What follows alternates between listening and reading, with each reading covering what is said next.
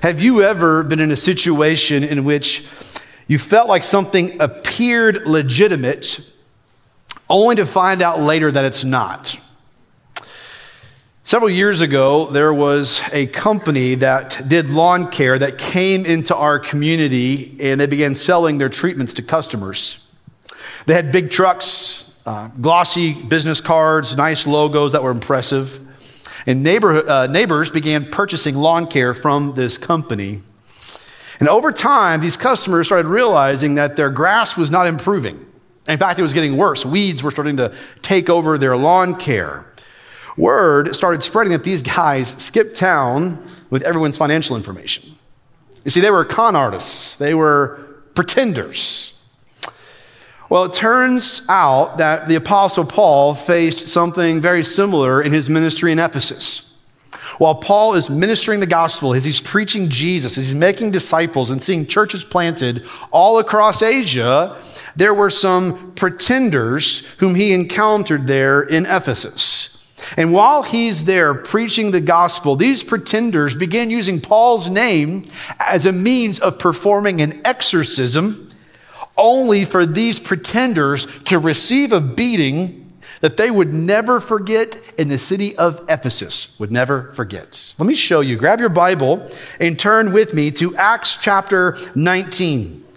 Acts chapter 19. We're going through the book of Acts together as a faith family, this great historical narrative written by Luke. We're seeing the movement and the power of the Holy Spirit to change people's lives. The, the Holy Spirit who fell in Acts chapter 2 in Jerusalem at Pentecost. We have seen him on the move all over the world. Paul is now in Ephesus, more than 1,200 miles away from Jerusalem, and he is preaching Jesus and seeing a movement of the gospel that is taking place. Paul's on his third missionary journey now in Acts 19. He's there in this cultural city of, of Asia Minor of Ephesus. It's one of the largest cities of the Roman Empire. When Paul first arrives, he goes to the synagogue, as was his custom, and he's sharing the gospel. He leads these disciples of John the Baptist to faith in Christ. But after three months of arguing with the Jews, he leaves the synagogue. He goes to the hall of Tyrannus. It's there that he's preaching the gospel, and all of a sudden, momentum begins to build through his ministry. This strategic move meant that over the next two years, all the residents of Asia, both Jews and Greeks, heard the word of the Lord. All right. Verse 10 is worth getting up and dancing over. It's this movement of God in which everybody hears the gospel there in that province. May God do it again in our day where there's a movement of the Spirit where believers in Jesus are unashamed of the gospel, boldly preaching Christ wherever they go. Well, watch what God does next through the ministry of the Apostle Paul in Acts 19, beginning with verse 11, and the scripture says this. God was performing extraordinary miracles by Paul's hands so that even face cloths or aprons that had touched his skin were brought to the sick, and the diseases left them, and the evil spirits came out of them. Now, some of the itinerant Jewish exorcists also attempted to pronounce the name of the Lord Jesus over those who had evil spirits, saying, I command you by the Jesus that Paul preaches. Seven sons of Sceva, a Jewish high priest, were doing this. The evil spirit answered them, I know Jesus, and I recognize Paul, but who are you? Then the man who had the evil spirit jumped on them, overpowered them all, and prevailed against them, so that they ran out of the house naked and wounded. When this became known to everyone who lived in Ephesus, both Jews and Greeks, they became afraid, and the name of the Lord Jesus was held in high esteem. And many who had become believers came confessing and disclosing their practices, while many of those who had practiced magic collected their books and burned them in front of everyone. So they calculated their value and found it to be 50,000 pieces of silver. In this way, the word of the Lord flourished and prevailed. As Paul is playing offense with the gospel in this ancient city of Ephesus, the power of Jesus is revealed through his ministry. I want you to notice in the text Jesus' power working in and through Paul and how God is glorified through the faithfulness of gospel preaching. I want you to see first in the text. Notice, number one, the confirmation of the gospel message through the miraculous. The confirmation of the gospel message through the miraculous. The text says that God was performing extraordinary miracles by the hands of Paul. Now, who is doing the miracles? Verse 11 God is. God is performing the miracles. Paul is merely the instrument, he is the conduit through which God is performing these miracles. Now, keep in mind that backdrop of the culture of Ephesus. One author described Ephesus as the epicenter of necromancy, exorcism, and magic for all of Asia. It also enticed criminals, politicians, financiers, religious leaders, and artists. Ephesus became a cultural center, a Louvre of art, a Sweden of asylum, a Mecca of religious pilgrimage, a DC of politics, a Wall Street of finance, and a Diagon Alley of magic. All of this in one metropolis. You see, this is a city that was captivated by magic and mysticism. Idolatry was big business, which we're going to unpack more next week. So here's Paul preaching the gospel, and God is confirming the legitimacy and the validity of his message through miracles. Even the, the face cloths and aprons that touched his skin, they were brought to the sick, and diseases leave the people. Evil spirits are cast out of people. You see, these signs and wonders and miracles are prerequisites for being an apostle. Now, there are people today who claim to be apostles. And may I say, there's no such thing. You can't be an apostle we see in the scriptures where God has laid out prerequisites for becoming an apostle. What are they? I put them in your notes. The first prerequisite is that you are chosen and appointed by Jesus. You're chosen and appointed by Jesus. Over and over in Paul's letters, you will see him begin his letter with Paul, an apostle of Christ Jesus, according to the command of God our Savior and of Christ Jesus. To be an apostle, you have to be personally selected by Jesus. Secondly, you must personally see the resurrected Jesus. You have to be a visible, uh, you have to have that, be an eyewitness of the resurrected Christ. Remember back in Acts chapter 1, where Judas Iscariot, the, the disciple who betrayed Jesus, has now died. And so now the, the 11 disciples who are left, they've got to figure out who's going to take his spot. And so Simon Peter says in Acts 1:22, it is necessary that one become a witness with us of his resurrection. He has to be a visible eyewitness of the resurrected Christ. But thirdly, he must perform signs and wonders. Signs and wonders would validate the apostleship, the authority of the office of being an apostle. So 2 Corinthians 12 12. Paul says, The signs of a true apostle were performed among you with utmost patience, with signs and wonders and mighty works. Here is Paul. He is performing the miraculous, which authenticates his, his apostleship and is bringing validity to the message that he is preaching. And just as Jesus healed the sick and cast out demons out of people, Paul is confirming the gospel message through the miracles. Now you gotta remember, as Paul is in Ephesus, he is starting from scratch. Ephesus is a city that does not know Jesus. There is no Christian culture. There's not a Christian bookstore where people can go and learn about Christ and the gospel. These are people who have no idea who Jesus is. And so God is bringing validity to the gospel message through the miracles of Paul.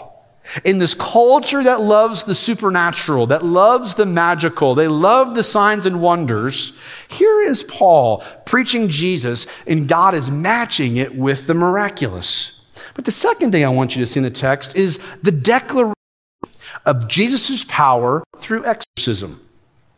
Word is spreading all throughout this mega city in the Roman Empire that this guy named Paul is healing the sick, he's casting out demons. This is a novel moment, and people, they want to see what's going on.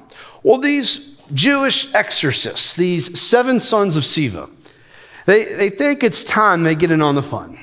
So they approach a demon possessed man and they say, I command you by the Jesus that Paul preaches. You see, they were trying to use Paul's faith in Jesus to give them power and authority, but that's not how it works in the kingdom. You cannot have citizenship in the kingdom of God through someone else's faith. You have to come to a personal time in your life in which you personally accept the gospel. You're not trusting in your grandmama's faith. You're not trusting in your children's faith. You're not trusting in your spouse's faith. It's you saying, I am personally giving my life to Jesus. Like a large stadium where thousands upon thousands of people can come in, you have to come in one at a time. The question I have for you is Has there been a point in time in your life in which you have personally received Jesus? In which you have said yes to the gospel. We just saw a public testimony through Shakira's baptism, which she was saying, Yes, I have had a time in my life in which I have surrendered my life to Jesus. Have you had that moment? You see, unless you have a personal decision that you make to follow Christ, you cannot be in the kingdom. You cannot trust in someone else's faith. You personally have to repent and trust in Christ. You turn from your old way of sin and you trust in Jesus Christ alone by saying, I believe you died on the cross for me, that you died in my place for my sin. In which you say, I believe you were raised from the dead for me. I'm now trusting my soul to you. I'm banking my soul upon you and you alone. It's not you plus my good works. It's not you in addition to other religions, other gods, other saviors, because there are none. It's only Jesus. Have you made that decision? Well, these Jewish exorcists are saying, hey, I command you in the name of Jesus, whom Paul preaches. They're trusting in Paul's faith without personally having been converted. And what's interesting, the evil spirit responds. He's like, boys, Jesus I know. Paul I recognize. But who are you? I love that. Demon says, Jesus I know. And you better believe demons know who Jesus is. Demons know who they are and they cower in fear. In Luke chapter 4, Jesus is in Capernaum, which is the headquarters of his Galilean ministry. He's in a synagogue one day, and a demon possessed spirit cries out to Jesus, Leave us alone. What do you have to do with us, Jesus of Nazareth? Have you come to destroy us? I know who you are, the Holy One of God. Demons know who Jesus is and they cower in fear. They're terrified of him. In Matthew chapter 8, Jesus is in Capernaum and they bring uh, many who were demon possessed into Peter's house, which is where Jesus was staying there in Capernaum. And when evening came, they brought to him many who were demon possessed. He drove out the spirits with a word and healed all who were sick. Suddenly they shouted, What do you have to do with us, Son of God? Have you come here to torment us before the time? You see, demons submit to the authority of Jesus because he has the power to torment them, and they know there's coming a day in which they will finally be dealt with. You see, there's coming a day in which Satan and all of his demons will be cast into the lake of fire where they will remain forever. Their temporary rule and reign, small r's, here on this earth will come to an end. There's coming a day in which evil will be no more. Their doom is certain. Their condemnation is sure. It's in the book. It's going to happen. Well, the evil spirit knows who Jesus is, verse 15. But the spirit is also familiar with Paul. You see, Paul's been instrumental in seeing thousands upon thousands of people coming to faith in Christ. People are jumping kingdoms. They're going from the kingdom of darkness into the kingdom of God's beloved Son. They're no longer in bondage to sin, but they're finding freedom in Jesus. They've been set free from sin, death, hell, and the grave. And it's because of Paul's preaching of Christ. You see, Paul is a threat to the kingdom of darkness. And hear me on this. When you put your faith in Jesus, you now enter into a lifetime of spiritual warfare. The moment you believe the gospel, you are now an enemy of Satan. You are an image bearer who reflects the character and nature of God, but you have Jesus himself who abides and lives inside of you forever, and you are a threat. The question I've got for you is how big of a threat are you against the kingdom of darkness?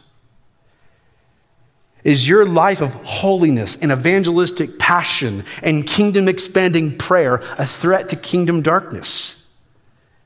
Does Satan have a hit list of people who are threats to his kingdom and your name is highlighted? Here, the demons are declaring, hey, we know who Paul is. We're familiar with this guy. You see, when it comes to spiritual warfare, you're involved. If you're a follower of Jesus, every day is a spiritual war. Whether you feel it or you don't, where you're thinking about it or you're not, you're always in warfare. You're always at war. There's never a moment in your life in, what, in which you are not in spiritual warfare. The enemy would love to lull us into this into sleep of being drowsy and being, oh, I'm just going to go through my life how I want to. That's right where he wants you. You're no threat. But there's a sense in which if you begin to understand that you are at war, you think differently. You hear a twig snap and you're alert. You think differently with a wartime mentality. Hear me on this. You are in a spiritual warfare, and it is more real than you can ever imagine. And even though it is invisible to the physical eye, you cannot see it, it is very real. And so, as you think about this, we have to think through spiritual warfare from a biblical perspective, how God has told us what it is and what it is like. There's two extremes we got to be careful of when it comes to spiritual warfare. One extreme is seeing everything as spiritual warfare. The other extreme is seeing nothing as spiritual warfare. Those are two extremes. We can't go to either of those places.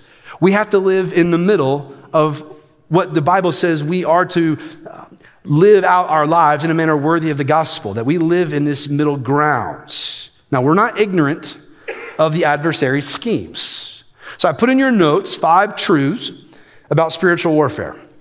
Five truths about spiritual warfare. Number one, we are in a real daily spiritual war. We are in a real daily spiritual war. There is a spiritual warfare raging right now. You cannot see it, but it is real. And may I say to you, it's real even when we gather here and the gospel is preached. That for some who are here today, you do not know Jesus, and the enemy hates what you're hearing right now.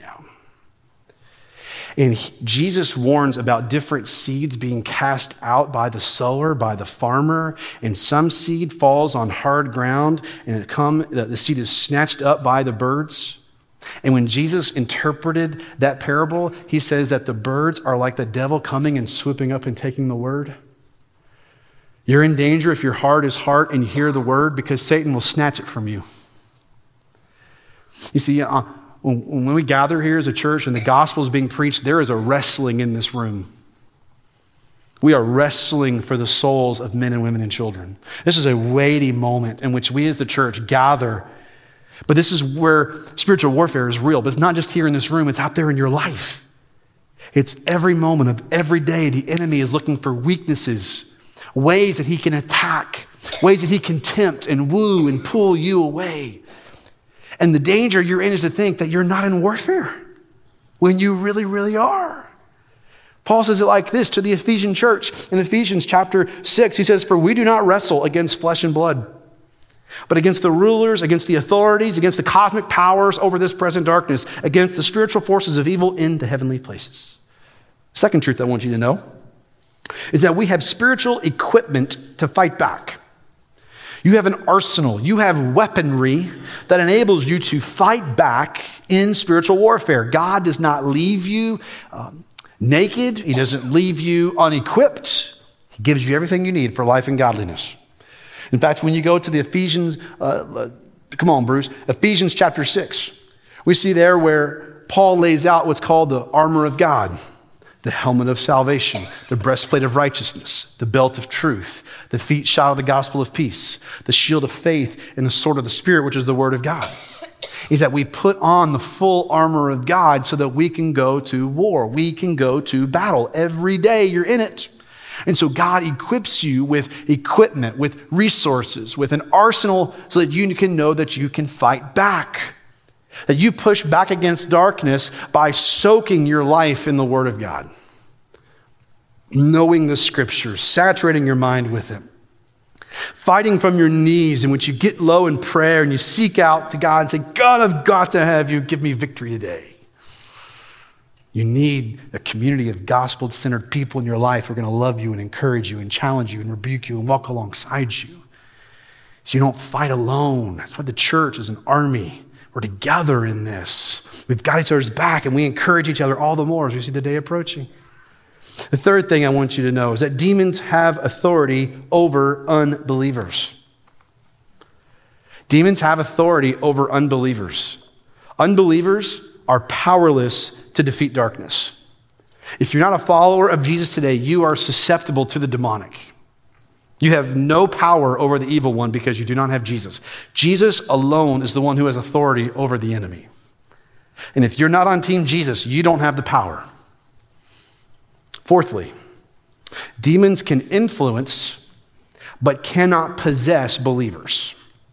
I want to set up camp here for a few minutes because I think this is really important that you and I grab hold of what that means. Satan has real power, he can cause real problems, and he destroys real lives. Demonic activity is real and is actively seeking to cause harm in our lives, our families, our friends, our churches, and society all around us. You can see the enemy's work all around us. You turn on the news, you turn on your social media, you can see where the enemy is at work. Where there is chaos, where there is lying, where there is deceit, the enemy is at work. You see, demons can also influence believers. Now, they cannot possess believers, but they can influence believers. You see, if you're walking in the flesh and not in the spirit, if you're not putting on the armor of God, if you're thinking more like the world than rather than thinking like God, then you can be used by the enemy. Do you remember Matthew 16, Jesus takes his disciples on a retreat?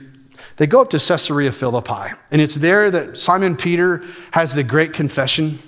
Jesus says, Who do men say that I am? And they say, Some say Jeremiah, some say John the Baptist, some say you're a prophet or Elijah. He says, Who do you say that I am? And Simon Peter is like Albert Pujols. He steps up and hits a 450 foot bomb and says, You are the Christ, the Son of the living God. And Jesus says, You're right. You know who I am as the Messiah. Next passage down. Jesus tells his disciples the Son of Man is going to head to Jerusalem. It's there that he's going to be betrayed, he's going to suffer, he's going to die, he's going to rise again on the third day. And the text says, Peter rebuked Jesus. Can I let you in on a secret? It's never a good idea to rebuke Jesus. Here's how Jesus responds to Peter Jesus turned and said to Peter, Get behind me. What? You are a hindrance to me. For you are not setting your mind on the things of God, but on the things of man. That's a warning. That you and I can be followers of Jesus and still be used by Satan.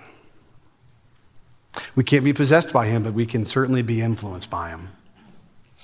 You see, when you're not walking in the Spirit, when you're not daily denying yourself and picking up your cross and following Jesus, when you're not soaking your life and your mind with the Word of God, when you're not earnestly seeking God in prayer, if you're not living in community, you are in danger. And both of us, all of us, we are in danger. Sometimes we're like, how in the world can godly people do ungodly things? It's because we stop spending time alone with Jesus. We stop memorizing scripture. We get alone from God's people. We live in isolation. Uh oh, we're in danger. This is what we see throughout scripture is that we, if we're not careful, we can even be used by Satan to do his bidding. And though Satan has been decisively defeated through death and resurrection of Jesus, he is doomed. His future is locked and secured. He is headed for hell forever. He lives for the present. He still schemes, 2 Corinthians 2:11. He still stalks, 1 Peter 5:8. He still deceives, Revelation 12:9. He still ensnares, 2 Timothy 2:26. He still hinders, 1 Thessalonians 2:18. He still harasses 2 Corinthians 12 verse 7. He still attacks us with the fiery darts of doubt and temptation Ephesians 6:16. 6, There's a sense in which Satan is like a roaring lion 1 Peter 5 seeking to devour your faith. He wants to eat your faith for breakfast. Because he knows that if he can take away your faith, your affection for Jesus, your love for Jesus, if he can get you distracted onto other things, he's got you. This is why it's so important that we stay in gospel community. This is why you need the local church, that it matters that you're gathering, not just every week in this room, but you're building relationships and connections, and that you have people in your life who are going to walk with you. So that when you step out of bounds, when the trajectory of your life is away from Christ, you can have people say, Whoa, go, whoa, get back, whoa, get back on the trail, back, back on the trail. Let's go this way. Right? I need that. You need that. Together, we're together following Jesus. We are marching to Zion together. And we want to take all of us with us. Let's go towards Christ and his kingdom. It's coming. It's here, but it's coming. So we're going to keep going that way. But until then, be strong in the Lord and put on the full armor of God. So when we come to the battle, we don't fight alone. We fight in the strength of the Lord, and we fight with all of God's people. Now, this I want to, leave you with some encouragement before we move on to number five. I want to leave you with some, some encouragement here.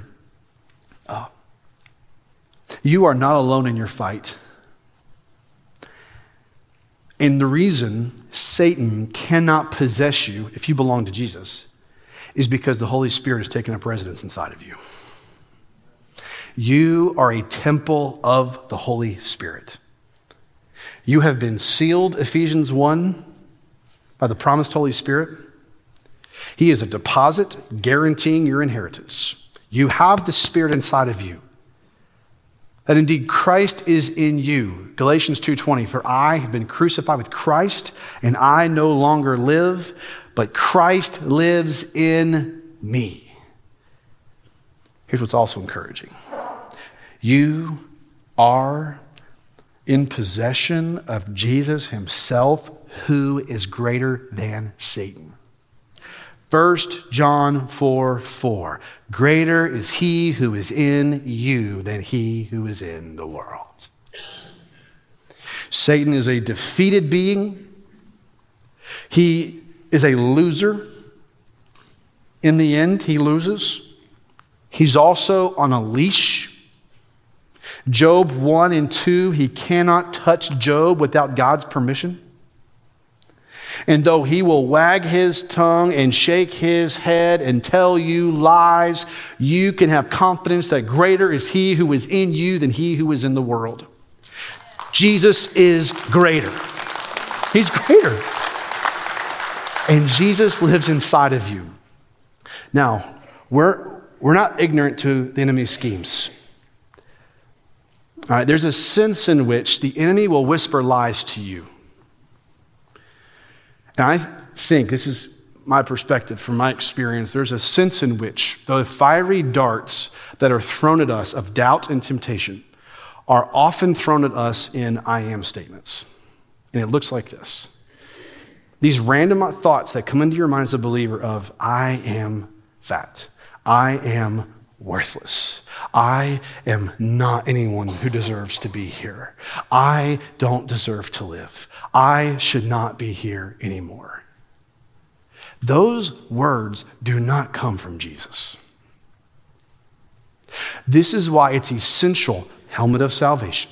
This is essential. You take every thought captive and make it obedient to Christ.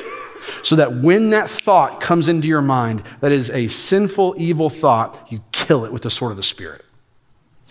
There's a sense in which you are so diligent in your warfare mentality. You are fighting the enemy. This is why we must, Romans 12, 1, therefore be renewed. Come on, Bruce.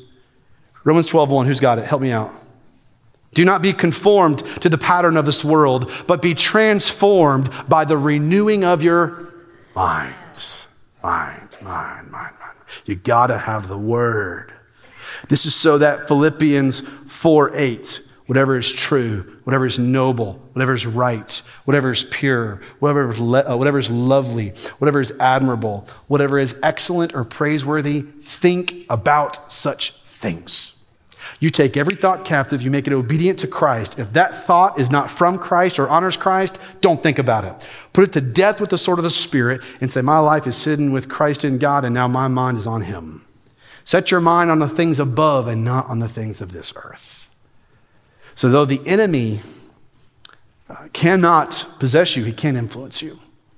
But fifthly, Jesus is greater than all evil. He's greater. Jesus is greater.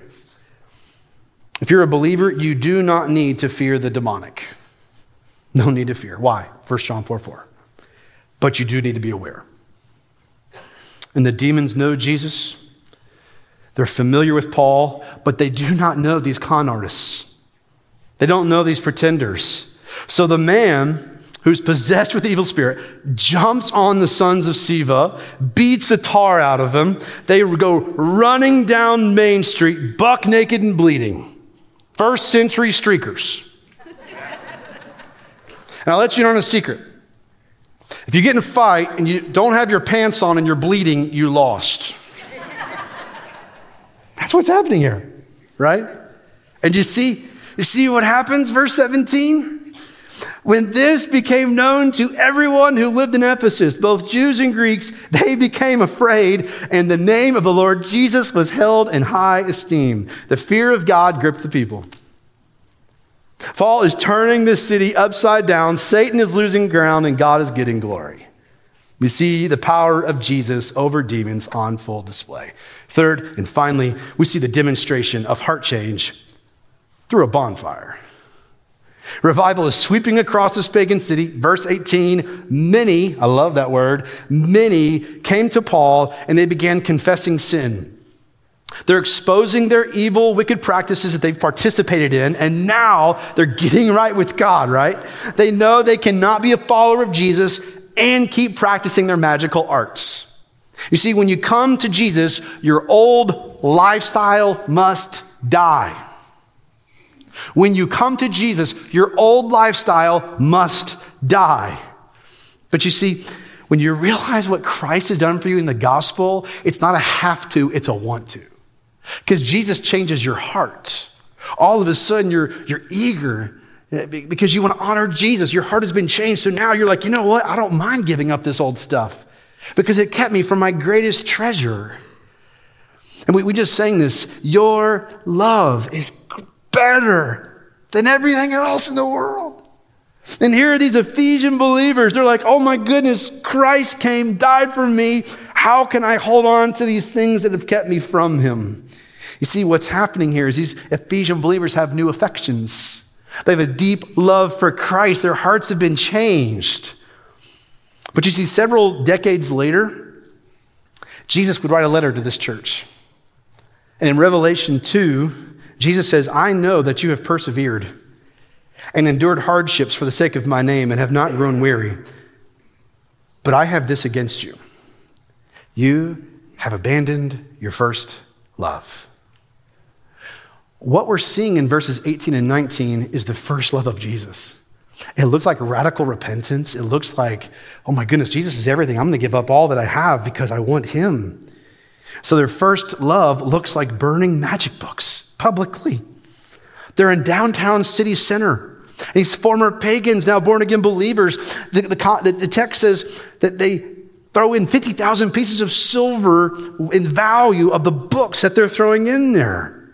Verse 19, one commentary said, it's the equivalent of millions of dollars of just their junk that they're throwing in there. This is a life of repentance. This is what it looks like for us as followers of Jesus.